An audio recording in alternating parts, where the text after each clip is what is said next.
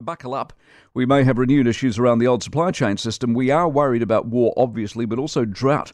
Uh, because you've got low water levels affecting the Panama Canal at the moment. That connects the Atlantic with the Pacific, and that adds to the congestion then in the Suez Canal. And I haven't even got to the Straits of Hormuz yet. Uh, Customs Brokers and Freight Forwarders Federation Chief Executive Sherelle Kennelly is uh, with us. Sherelle, very good morning to you. Good morning. Thanks for having me. Not at all. Are we worried or are we just watching and waiting? You know, the drought is here for the foreseeable future, and the supply chains are at risk. Um, the knock on effect from publishing schedules out of sync will have a huge impact, and it will drive importers and exports to build an additional lead time for their cargo. Uh, I guess what that impact will have on additional costs is a big variable right now. What's the major um, problem, the flood or the war? Bit of both, really, Mike. Um, the water levels have been low since June. They were first published in June, and then the freight's been diverted through the Suez Canal, which has been causing, you know, congestion. And to go around the top is another fifteen thousand kilometres of travel. So it's, yeah, it's. We are concerned um, what that will look like for Australia, New Zealand, and the Pacific Islands at this stage. It's, it's a cost that's yet to be determined. Because some of them are paying money to jump the queue. If they pay money to jump the queue, one, uh, do they get to jump the queue? And if they do, do they pass that on to us? Well, we're not sure, and I, I believe that uh, some of that jumping of the queue is for vital um, fuel supplies and tankers, so it's not general cargo.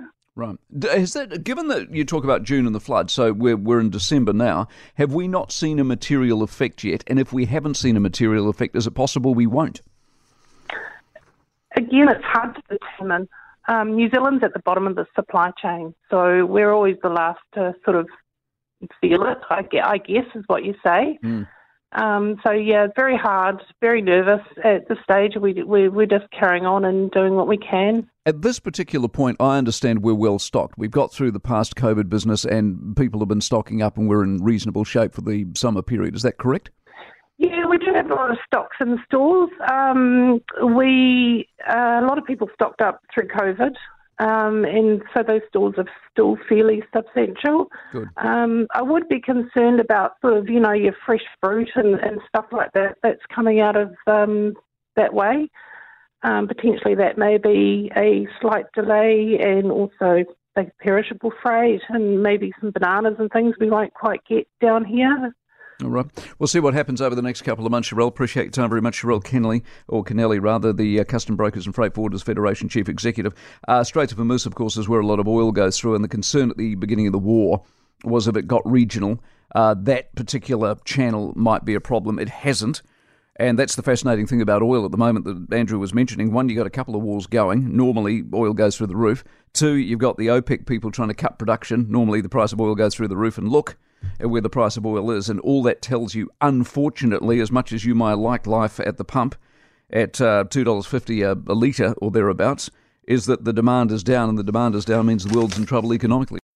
For more from the Mike Hosking Breakfast, listen live to News Talk ZB from 6 a.m. weekdays or follow the podcast on iHeartRadio.